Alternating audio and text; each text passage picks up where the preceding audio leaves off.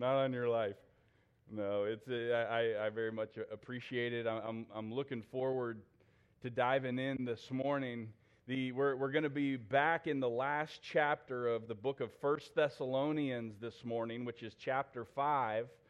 Feel free to turn there in your Bibles if you have them or your device, and, and, and feel free to follow along that way. First Thessalonians chapter 5. Over the, over the last few verses of, our verse by verse study of this book, we've been looking at how a, a spiritual family or a spiritual body is to function together. a few weeks ago, we saw how church ministers and church members are to function together. We, we looked at the responsibilities that church ministers have to church members, and, and we looked at some of the responsibilities that church members have to church ministers. And, then the last two weeks, we've been seeing from this chapter how it is that we're to function among ourselves. We, we've seen that there are some specific ways that we're to function in here amongst ourselves.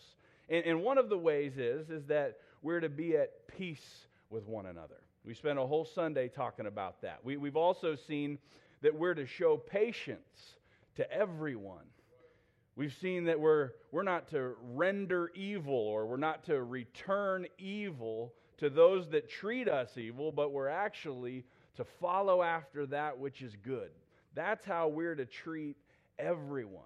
But we've also seen that there are some specific ways that we're to handle specific people that are struggling with a specific problem. So, so some of what we studied last week was how we're to, we're to warn the unruly, we're to comfort the feeble minded, and we're to support the weak. We handle each struggle different based on what the struggle is. So we need to understand who it is that we're dealing with in order to understand that we're handling these people properly. Because when we don't handle people properly and we don't show them patience and we, and we render evil for evil, well, then we're never going to be at peace among ourselves, are we? and we don't, if we don't have peace in here in, in our spiritual family, then we're never going to function together to accomplish the things that God intends for all of us to accomplish together. We, as the church, are the one vehicle that God has specifically dedicated to be the vehicle through which the gospel is spread to the world in the age in which we're living. And so, how we function together is of unbelievable importance so that we're able to accomplish the work of the Lord together. That's why we're here. That's why we've been left on this planet. And so, now that we've come through the section of this chapter that I just described, where we learn how to, how to function together amongst ourselves, we've now reached this extremely practical part of the chapter, which has to do with our personal walk with the Lord. For, for the most part, the rest of the chapter or, or the, the rest of the book is filled with these just short little exhortations or these short little truths that, that as believers in Jesus Christ, we've been called to live by. And the first one I want us to see this morning is number one on your study sheet. It's we're to always be rejoicing.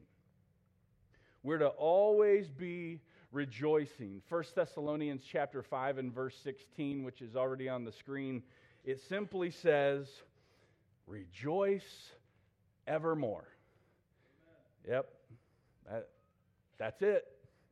One, just do that. One, one of the shortest verses in the entire Bible. Man, that, that seems like it, it should be easy enough as we just have to do those two little words. Because what rejoicing is, though, it's, it, it's, the, it's the expression of the joy that's in our hearts. And you don't have to be around long to figure out that expressing that is a whole lot easier said than done. But our lives are to always be putting the joy that's in our hearts on display. We could describe rejoicing as, as showing and expressing great joy or as being, being full of cheer. And I know some of you are thinking, well, with the way that I'm put together, if I tried to pretend like I was full of cheer, everybody'd think I was full of something else. you may say, it's, it's hard for me to rejoice because I'm not full of joy. It's, it's been a rough year, man. Finances are, finances are tight. Loved ones are sick. I hate my job. I'm, I'm spread too thin. I'm stressed out. And man, I do get all that and I do sympathize with all that. But, but that's why I want to take just a second to remind all of us of what it was that was actually going on when Paul, Silas, and Timothy wrote this letter to the Thessalonians. Many of you may remember when we started our journey through the book of First Thessalonians about 10 months ago, we kicked things off by talking about that exact thing. There was a lot going on in Thessalonica around the time that Paul, Silas, and Timothy wrote what we now know as First Thessalonians. Acts 17 actually gives us the history in the backstory of what all was going on. It's very interesting. Acts 17 and verse 1, it, it tells us that Paul went into the Jewish synagogue. He, he went there for about three Sabbath days and, and he reasoned with the Thessalonians out of the scriptures and he showed them that Jesus was the Christ. He was, he was the Messiah. He was God in human flesh. He was the one that the Old Testament had been prophesying about. And verse 4 says that, that be, because of Paul giving them the truth of the message of the gospel, there were Thessalonians that believed on Jesus' name. That's the reason that there was this need for this church in Thessalonica because of these people that got saved. But there was another group of people, and they were ticked off about what was going on. Verse 5 of Acts 17, in the following verse, it says, The, the Jews that believed not moved with envy, and they took unto themselves lewd fellows of the baser sort, and they gathered a company, and they set all the city on an uproar, and they assaulted the house of Jason and sought to bring them out to the people. So the Jews that didn't believe, man, they were, they were beside themselves at what was going on. They, they grabbed some of these low life folks that they had in the area to go assault some of the ones that believed in the, in the truth, some of the ones that had believed the truth of what Paul had shared with them and, and had gotten saved. And he rounds these rough folks up. And according to Acts 17.10, because of the assault that came, that was, ca- that, that was actually what caused Paul and Silas, Paul and Silas, um, don't mind my lisp. That's what caused Paul and Silas that, but you know, when you're saying Thessalonians and Silas too much, man, you gotta you gotta watch that. Paul and Silas to get out of Thessalonica. They weren't intending to leave just yet, but they were fleeing persecution. That's why they got out of there, and they were unbelievably concerned with how the Thessalonians were doing in the midst of all of this. They had just led these guys to saving faith in Jesus Christ, and no sooner had they led them to the Lord than they were all under immediate persecution. And so that's why ultimately Paul, Silas, and Timothy, they write this letter to the church of the Thessalonians. It's why we have it here available to us to learn from almost 2,000 years later. And they were so concerned about the Thessalonians that, that even though Paul and Silas had to stay back, they, they sent Timothy to see how are the Thessalonians doing? What's, what's going on? How are, they, how are they handling everything? And in 1 Thessalonians chapter 3 and verse 2, it says that they sent Timotheus, our brother and minister of God, and our fellow laborer in the gospel of Christ, to establish you and to comfort you concerning your faith. And here was their concern that no man should be moved by these afflictions, for yourselves know that we are appointed thereunto. For verily, when we were with you, we told you before that we should suffer tribulation, even as it came to pass, and ye know. So they sent Timothy to, to establish the Thessalonians in the faith and comfort them because they were concerned that because of all these afflictions and all of these tribulations that were going on in their life that they immediately experienced right after salvation, they were fearing that this was going to get these guys rattled and shaken up and it's going to sideline them from the plans and purposes that God has for their lives. And by the way, that is so often how it happens someone gets saved or God is working big in somebody's life and some sort of affliction or tribulation comes along soon after that for the purpose of sidelining them from the plan and purposes that God has for their lives. But listen, I brought you through all of that to show you that as Paul, Silas, and Timothy wrote the book of First Thessalonians, they were writing to a group of people that were being persecuted for their faith. They were being assaulted. They were being afflicted and were going through tribulation after having been saved for what had to have amounted for around a few weeks. Probably not much more than that. That was the world in which these guys were living in. That, that, for the church of the Thessalonians, that was their reality. So, with that as the backdrop, let me quote 1 Thessalonians 5:16 again. Rejoice evermore. That hits different now, doesn't it? Rejoice, rejoice about what? Rejoice about being assaulted and afflicted over my three week old faith? You'd think that the Thessalonians would be tempted to write themselves a letter back to Paul, Silas, and Timothy and say, I'm pretty sure you guys are well aware of the conditions in which we are living. And since you are, you should also be aware that we don't have a whole lot to be rejoicing about right now. So, what are you guys talking about?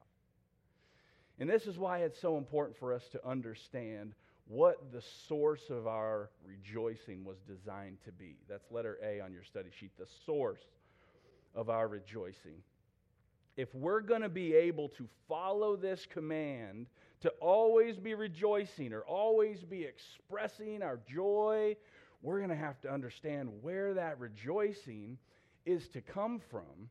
Because biblically, the source of our rejoicing is not our circumstances. Because God never promised that our circumstances would always be good, but He did instruct us to always be rejoicing. In fact, he, he did actually make a promise concerning our circumstances. It's just that the promises aren't that they'll always be good, is that we could count on them sometimes being bad. That's what the promise was.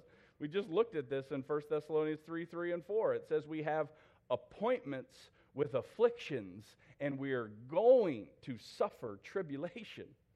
2 Timothy 3:12 says, Yea, and all that will live godly in Christ Jesus shall suffer persecution. The bad times are going to come. But despite that, we've been commanded to rejoice evermore, so our circumstances can't be where our joy and rejoicing comes from. In fact, if, if joy and rejoicing only come from our circumstances, then we are nothing more than a victim of our circumstances. Our circumstances control us, and we're as high as they'll take us, and we're as low as they'll take us. And listen, this is how most people live their lives. They live their lives on the roller coaster of the highs and the lows, and they're a willing victim to their circumstances. Their mood and their attitude goes hand in hand with how good things are going. But you see, the reason that God is able to call us to rejoice evermore on one hand and tell us we're going to have tough times on the other hand is because the source of our rejoicing and where our joy comes from comes from another source. John 15, 11 tells us where our joy and rejoicing is to come from. In, in this verse, jo- Jesus has just finished talking about the fact that that He's the vine and we're the branches, and, and we're to abide in Him. Jesus says we're to abide in the intimacy of a love relationship with Him and keep His commandments. And then He says this in verse 11 These things have I spoken unto you that my joy might remain in you and that your joy may be full. You see, our joy or rejoicing doesn't come from our circumstances, it comes from Jesus. Jesus wants to abide in an intimate love relationship with us so that his joy will remain in us and we will be full of joy.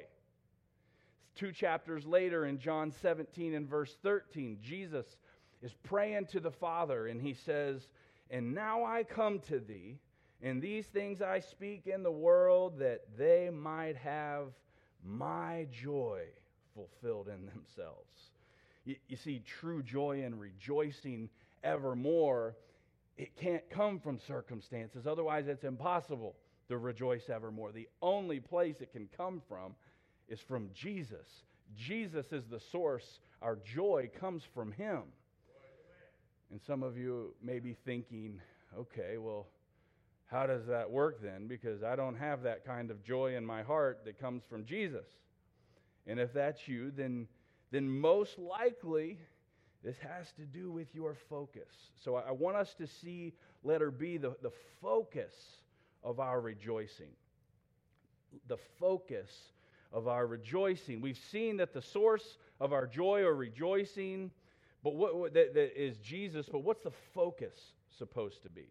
In 1 Peter chapter 1 and verse 8 answers this for us.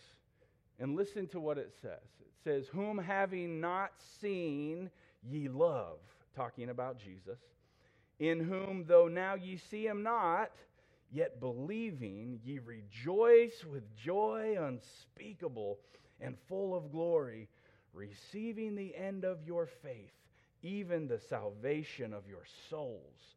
Here's how you can have the unspeakable joy in your life that only comes from Jesus that leads to rejoicing. Because despite any circumstances that are in your life that are, that's weighing you down, you know how the story ends, man. If you're a believer in Jesus Christ, you are someone that at a place and time in your life has understood that you're a sinner in need of a Savior and that that Savior is none other than Jesus Christ, God in human flesh. And by faith, you believed that He died, was buried, and rose again, paying the price for your sin.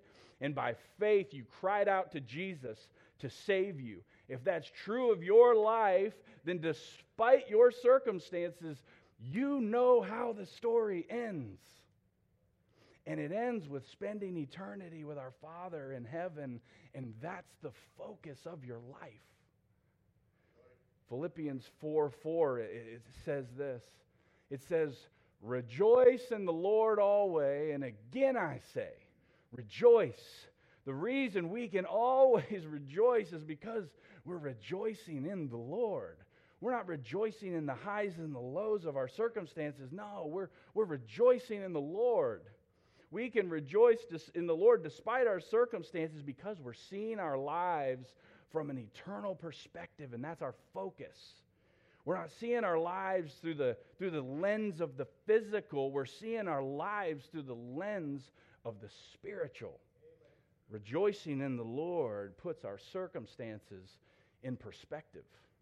Paul shows us this in, in, in detail in 2 Corinthians 6 and verse 10. It, Paul, he's describing himself, and check out what he says. Here's how he describes himself as sorrowful, yet always rejoicing, as poor, yet making many rich, as having nothing, and yet possessing all things. And you see what Paul does here in this verse?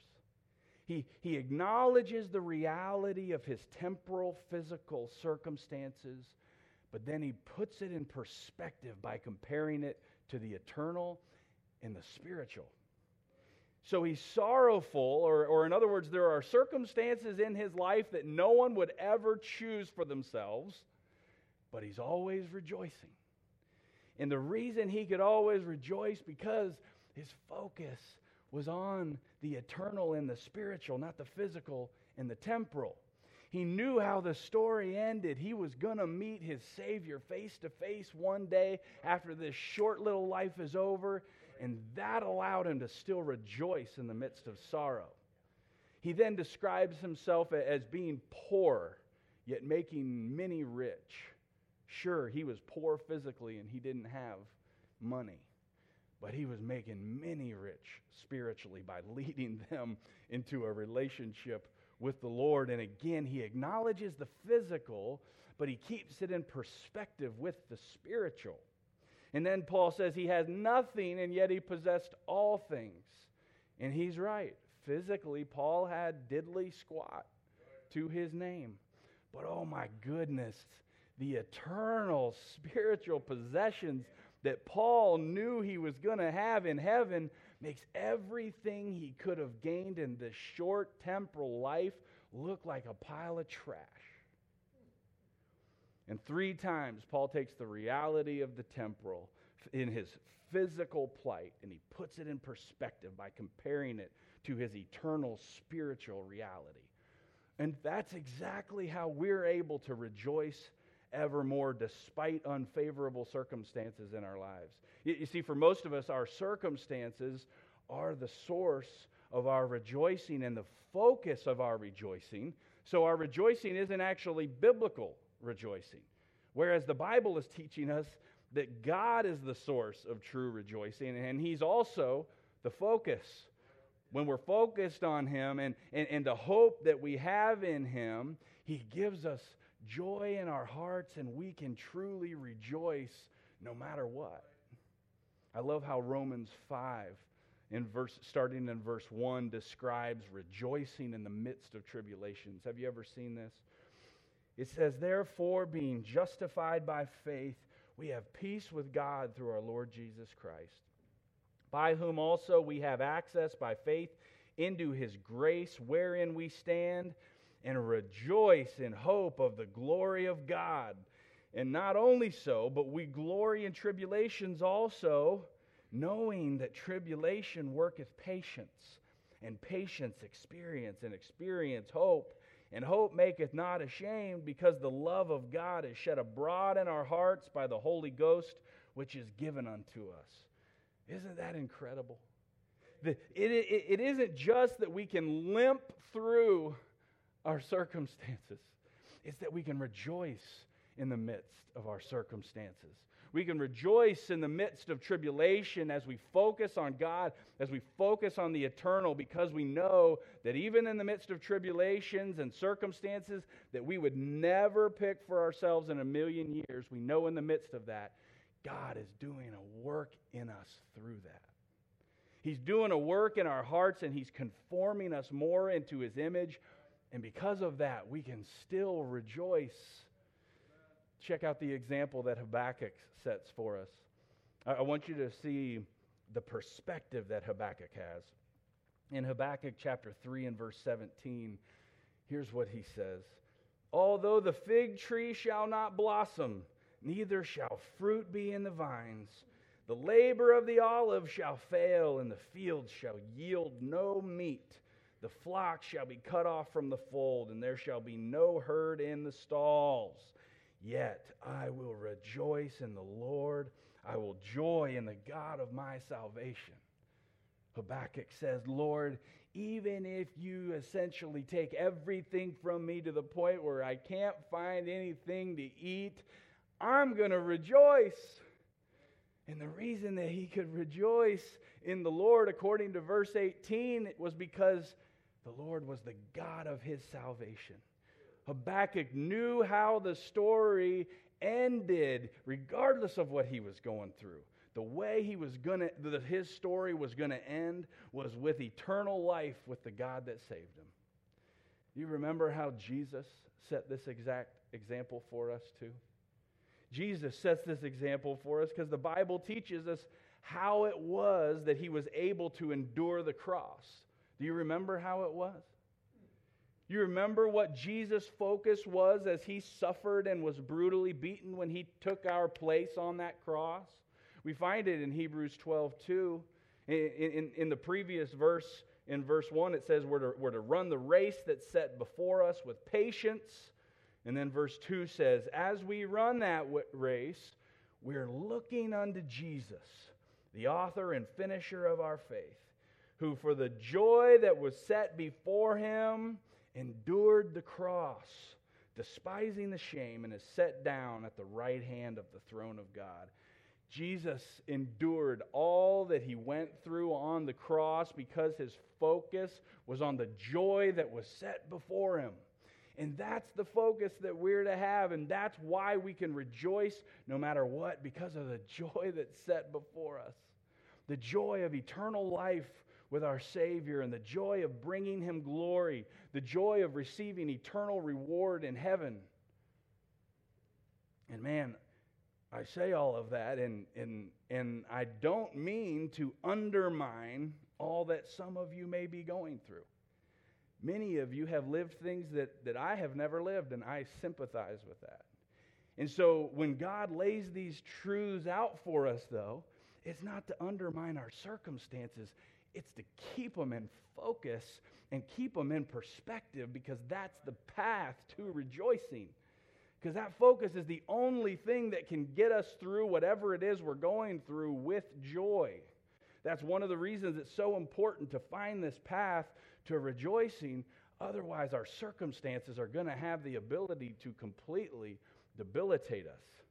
And, and, what I want us to do is, is take a minute to, to see the importance of rejoicing in, in just a little bit more detail. We, we've seen the source of our rejoicing and the focus of our rejoicing. Now, let me remind you of the importance of our, of our rejoicing.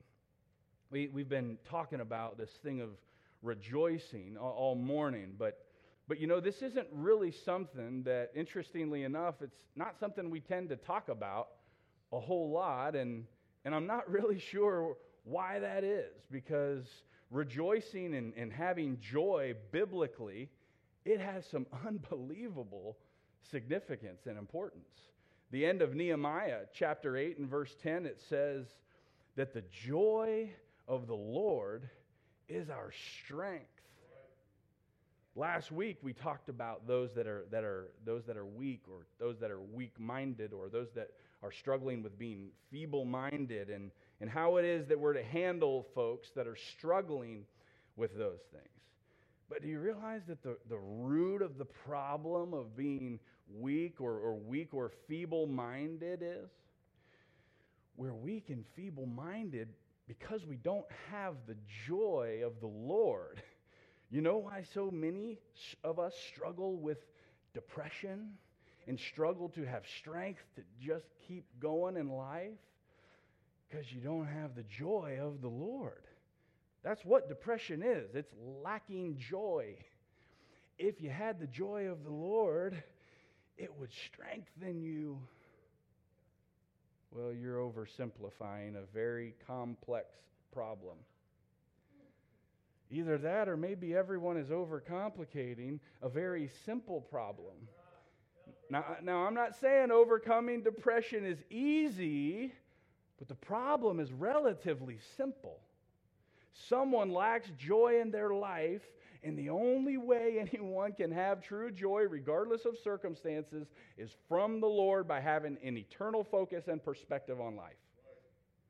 That doesn't mean that overcoming depression is easy to achieve, but the solution is a simple concept. It isn't complex. And if you struggle in that area, I don't say that to shame you. I say it to encourage you. I say it so you can get victory over that in your life. The Bible teaches us that we can have joy and we can rejoice, and we should have joy and we should rejoice in the midst of the good and in the midst of the bad. And as we've been seeing this morning, the way we're able to do that is when God is the source of our joy and our rejoicing. And, and the way God gives us his joy and rejoicing is when our focus is on him and it's on the eternal. We, we, we can focus on the fact that no matter what happens in this life, if we're saved, we're spending eternity with God in heaven, no matter what. We can focus on the fact that as we navigate trials and tribulations, we have the ability to navigate them in a way that brings glory to the one who experienced trials and tribulations on our behalf we can focus on the fact that we can bring God glory and receive eternal reward in heaven in the midst of this temporary suffering on this earth. And through that perspective, we'll have the joy of the Lord, and the joy of the Lord will be our strength. That's so important because that is the biblical cure to something that our, our, our culture, our society struggles with so much depression if we focus on our circumstances and the, and the way our country is headed and inflation and man, we're, we're all going to be depressed, aren't we? but we can have joy and we can rejoice because we know how the story ends for us as believers in Jesus Christ. The joy of the Lord is our strength. And, and have you ever noticed that this thing of, of joy and rejoicing, it's, it's actually so important that in the book of Philippians, Paul tells us that he said, I basically can't stop talking about this thing. Have you ever noticed that when you're reading through Philippians? That's what he says in Philippians 3:1. He sits there and says, "Finally, my brethren, rejoice in the Lord." And then look what he says next. To write the same things to you, to me indeed is not grievous, but for you it is safe. Paul is stressing the importance of rejoicing in the Lord, not only by repeating himself, but then by drawing attention to the fact that he has been repeating himself. At this point in chapter 3, Paul has already mentioned the word rejoicing or joy seven times. And including this verse, he goes on to mention it three more times in this short book. Paul begins talking about joy and rejoicing in chapter 1 of, in, in verse 4. And, and from there, he literally just won't stop talking about it. I'm not going to take you through all those verses in the screen, but they're, they're there so that you can see he's not lying. This whole book, he just will not shut up about it, and he makes no apologies for it. In fact, he describes it in chapter 3 and verse 1 as safe. It's safe for me to do this. Because of the importance of rejoicing in the Lord, there's safety in being continually reminded about its importance. There's safety in living a life of rejoicing in the Lord. It keeps us on solid ground. It, it, it, keeps us from being susceptible to danger. It keeps us from being susceptible to depression. And if you walked in here this morning and rejoicing isn't and rejoicing in the Lord isn't something that's in your life. It's not something that's on your radar. It's something you've never understood the significance of. And I want to make sure that you see its importance this morning and get it on your radar so it can get into your life so that you're sure to be in a place of safety. So we're to always be rejoicing. And, and, and according to the verses we're studying this morning, that's not all that we should always be doing because we should also always be praying. Number two, we're to always be praying. They, Paul, Silas, and Timothy, they hit us with another short verse here in 1 Thessalonians 5:17. And it, and it says, it's there it is. Pray without ceasing. That's it. God desires for us and has called us to live our lives in continual conversation with the Lord. Though, though it's obviously not every second of every day, it is something that should be consistently recurring. He, he, he's not looking for us to simply set aside a few minutes in the morning before we start our day and come before Him in prayer and then run off and not say another word to Him until the next morning. No, he, he wants that time dedicated to Him, but throughout the rest of the day, He wants us to pray without ceasing as we go throughout our day. And, and I think the way it works for most of us is, is the, that with whatever time that we do give God, we tend to prioritize reading our Bibles over praying, right? We, in, and obviously, I'm not discouraging you from, from reading your Bible this morning, but I do want us to see the priority that God puts on prayer, so much so that we're to do it without ceasing. I, I love the quote that I, I believe it's Spurgeon credited with saying when asked what's more important, reading the Bible or praying, he said, What's more important, breathing in or breathing out? So, though I, though I, I certainly hope we prioritize our time in God's Word, what I'm asking you this morning is, is how, how's your prayer life? God says, Here's the priority I want you to have on it. I want you to do it all the time. That's the priority I have. And, and, and, listen, this is a group of people that understands that this whole thing of the Christian life, We, we say it all the time, right? It's not about a religion, it's about a relationship. And that's so true. And that's one of the things that this verse is showing us. It's about a relationship with our Savior where we're in continual communication with Him. Isn't that what a relationship is all about? Just a handful of verses ago in this same chapter of 1 Thessalonians and, and 1 Thessalonians 5.10, we saw that, that Jesus died for us so that we'd live together with Him. That's why. That's what salvation is all about. Having a relationship with Jesus where we live together with Him and we're in daily, consistent fellowship and communication, and, and we're living in the intimacy of a love relationship with Him, like the relationship with a husband and a wife, like that's designed to be. Because we, as the church, are the bride of Christ. Jesus is our husband, and we're his bride and we submit to Him as He leads, and we have a love relationship where we have communication and fellowship as we live together with Him. That's how God designed it to be. Romans 12 12 sums up everything we've been talking about this morning when it, when it tells us that we should, we should be rejoicing in hope, patient in tribulation, continuing instant in prayer. In other words, we're to be constantly diligent in prayer. And though we could break out right now and do a multiple week or month study on prayer, I want us to focus this morning on the main point that Paul, Silas, and Timothy were trying to make sure the church of the Thessalonians understood and what God wants to make sure that we understand. And that's the regularity with which we're to pray. We're to pray without ceasing.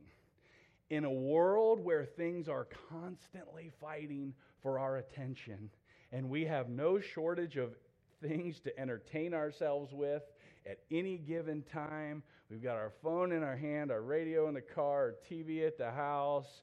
And in a world where all those things are fighting for our attention, God says, I want to hear from you, and I want to hear from you all the time. So why don't you turn off some of those distractions and spend some time with me? So, eh, so in our verses this morning, we've seen we're, we're to rejoice evermore. We're to pray without ceasing. And then there's one more thing we're going to look at this morning that should always be a part of our daily lives. Number three, we're to always be thankful. We're to always be thankful. 1 Thessalonians 5:18, which is on the screen, it says, "In everything Give thanks, for this is the will of God in Christ Jesus concerning you. We, we should always be thankful in all things. In everything we're to give thanks. That is God's will for our lives. Prayer was meant to be so much more than us simply coming before God and expressing all of our worries and our concerns. Sure, God, God loves us. God wants to hear all of those things. But prayer was intended to be so much more than that. And my concern is that in, in modern day Christianity, that we've gotten so far from anything that could be even remotely recognized as a biblical prayer. And one of the reasons that is, is because of this thing of thankfulness is so often nowhere to be found within our prayers. And, and according to verse 18, the will of God is that in everything we give thanks the good, the bad, the ugly. We, we give thanks when we win, we give thanks when we lose. That's God's will. Philippians 4 6 describes how we're to pray, and here's what he says it, it, it should look like it says, Be careful for nothing but in everything by prayer and supplication with thanksgiving, let your requests be made known unto God. Do you see that? Have you ever have you ever let that verse soak in for just a second? God says, "Make your requests and your petitions, make them known unto me. I want to hear all about it." But in the midst of God telling us to make our request known unto him, did you notice that God has a request of his own? God says, Bring it all before me. I want to hear about it. I love you. I want to hear your request. But, but my request is, is that when you do that, you do it with thanksgiving. You see, when we're expressing our thankfulness to God and we're acknowledging our many countless blessings, starts to put our requests into perspective really quick, doesn't it? We are always to give thanks in all things. And, and if you're struggling to envision what that could potentially look like, uh, giving thanks in all things looks something like Ephesians 5 19 and 20 shows us. It gives us a, a great example. Here's what, here's what Paul says it says, Speaking to yourselves in psalms and hymns and spiritual songs, singing and making melody in your heart to the Lord giving thanks always for all things unto God and the Father in the name of our Lord Jesus Christ. We're to be thankful for all things. We're to give thanks always. And the way it's described here is it's, it's like you're talking to yourself, it's like you're, you're singing to yourself, and you're singing songs to the Lord, and you're giving Him thanks. Even if you've got a terrible voice, He still wants to hear those things, even if somebody catches you singing to yourself and they're immediately aware of the fact of why you're not up here on stage, even if that's the case, He wants that from you. When you're thankful to God for His, his countless blessings, that's just one of the ways it, it flows out of you naturally. And in, in this whole thing, when you're doing that, interestingly enough, sounds a whole lot like rejoicing doesn't it? And you know, that's, that, that's the, the way that this thing works is everything that we've been talking about this morning, have you realized how it all just kind of dovetails all together, all these three things? We, we've talked about rejoicing evermore. We've talked about praying without ceasing. And we've also talked about giving thanks always. And here's how all of that comes together. Listen, as we're praying without ceasing, what we're doing while we're praying is, is we're rejoicing evermore and we're giving God thanks in all things. That's how it works. God says we're to be doing all three of those things at all times. So it makes a lot of sense that, that we're to pray without ceasing because prayer is how we express the joy that's in our hearts as we rejoice, which we're also to always be doing. And, and prayer is how we express our thanks, which we're to always be doing. And so these three ideas, they all come together, and what it does is, is it describes what our worship should look like. It should be a way of life, just like breathing in and out. Worship is not what we do simply when we begin service on Sunday. Worship is a way of life, y'all, where we're in constant fellowship and communication with the Lord, and we rejoice and give Him thanks throughout each day. Psalm 97 and verse 12, it, it pulls all these ideas together in one verse. Check it out. The psalmist said, Rejoice in the Lord, ye righteous, and give thanks at the remembrance of his holiness. And he takes all the things we've talked about this morning and pulls them all together. Hebrews 13, 15, it it does the same thing for us. It says, By him, therefore, let us offer the sacrifice of praise to God continually. In other words, rejoice. That is the fruit of our lips, giving thanks to his name. God does it again in Psalm 107 and verse 22 when he says, And let them sacrifice the sacrifices of thanksgiving and declare his works with rejoicing. That's what our daily lives are to look like. All three of these things coming together as we worship the Lord throughout each day. We're, we're praying without ceasing while we're, while we're rejoicing in the Lord and giving Him thanks always in all things. When, when, when, the, when the Bible says to pray without ceasing, he's, He obviously doesn't mean for us to go lock ourselves in a prayer closet all day long. No, it's a way of life where we rejoice and give thanks while we're at work. We rejoice and give thanks while we're at the gym, while we're driving down the road. Now, that, that being said, though God wants us to, to worship like that throughout the course of each day, He doesn't want us doing that in place of that special time that we set aside in prayer to Him. I think we all understand that. I, I talked about that set aside time a little bit earlier.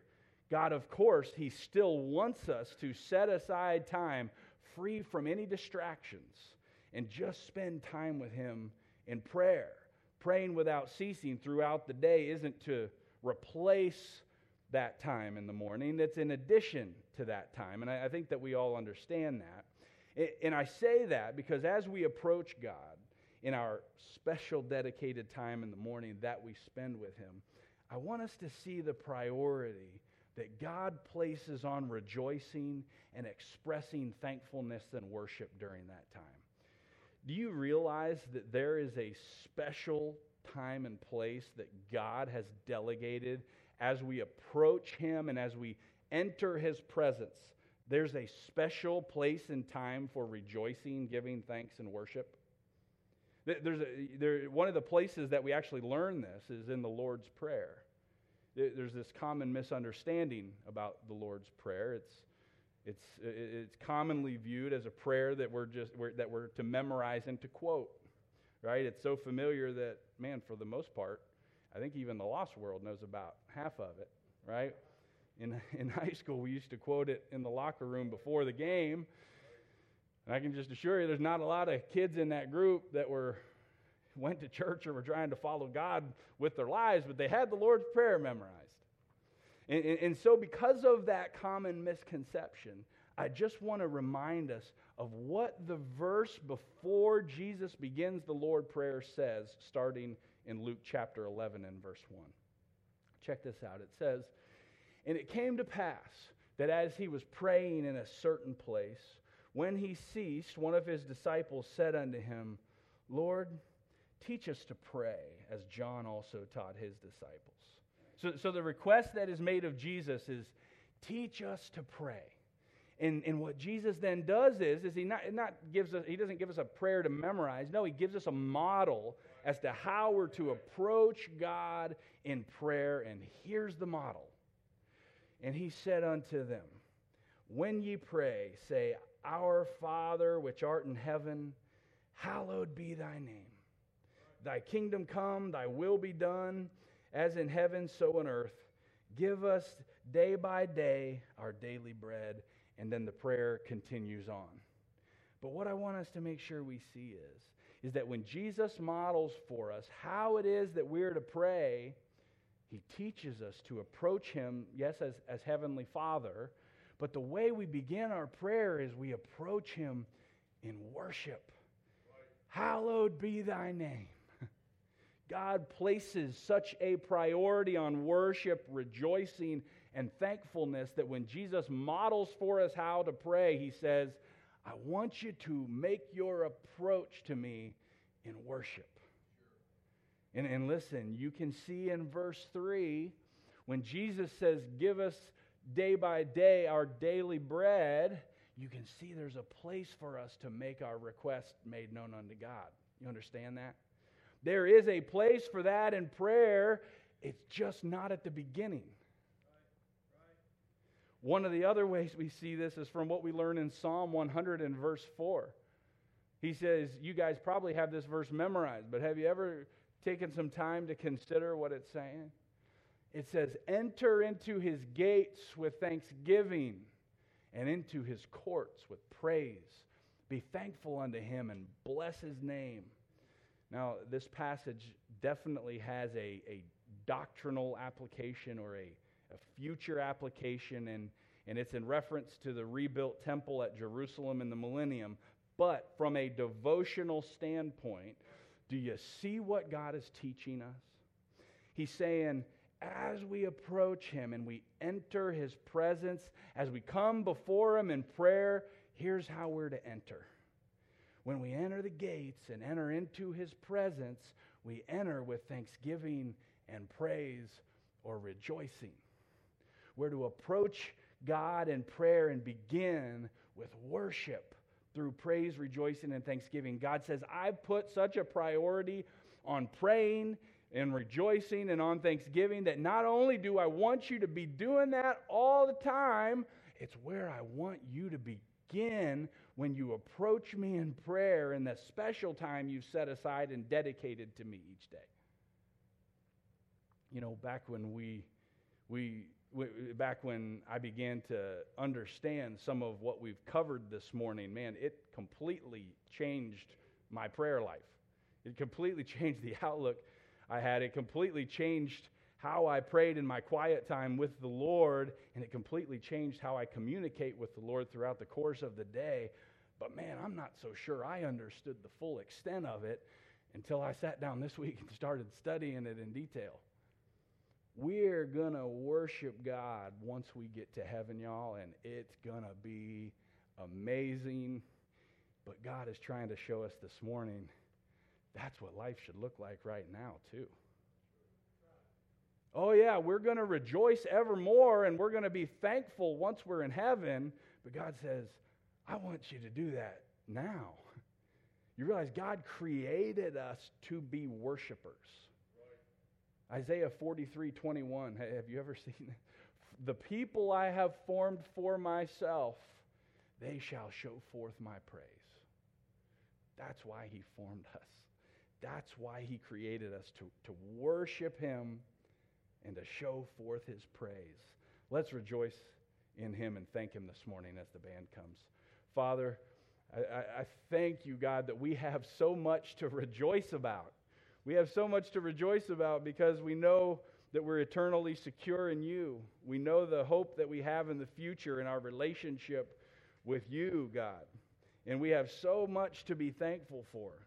God, just the fact that you desire for us to pray without ceasing is mind boggling. The fact that you want to hear from us that regularly, you want that type of relationship with us, God. I pray, Lord, that as we're, as we're, as we're listening to your word this morning, God, would it, would it prick our hearts and would it change us, God? Would it change the way we approach you in prayer and understand your, your desire for this rejoicing and this desire to hear from us, this desire for us to be thankful, God?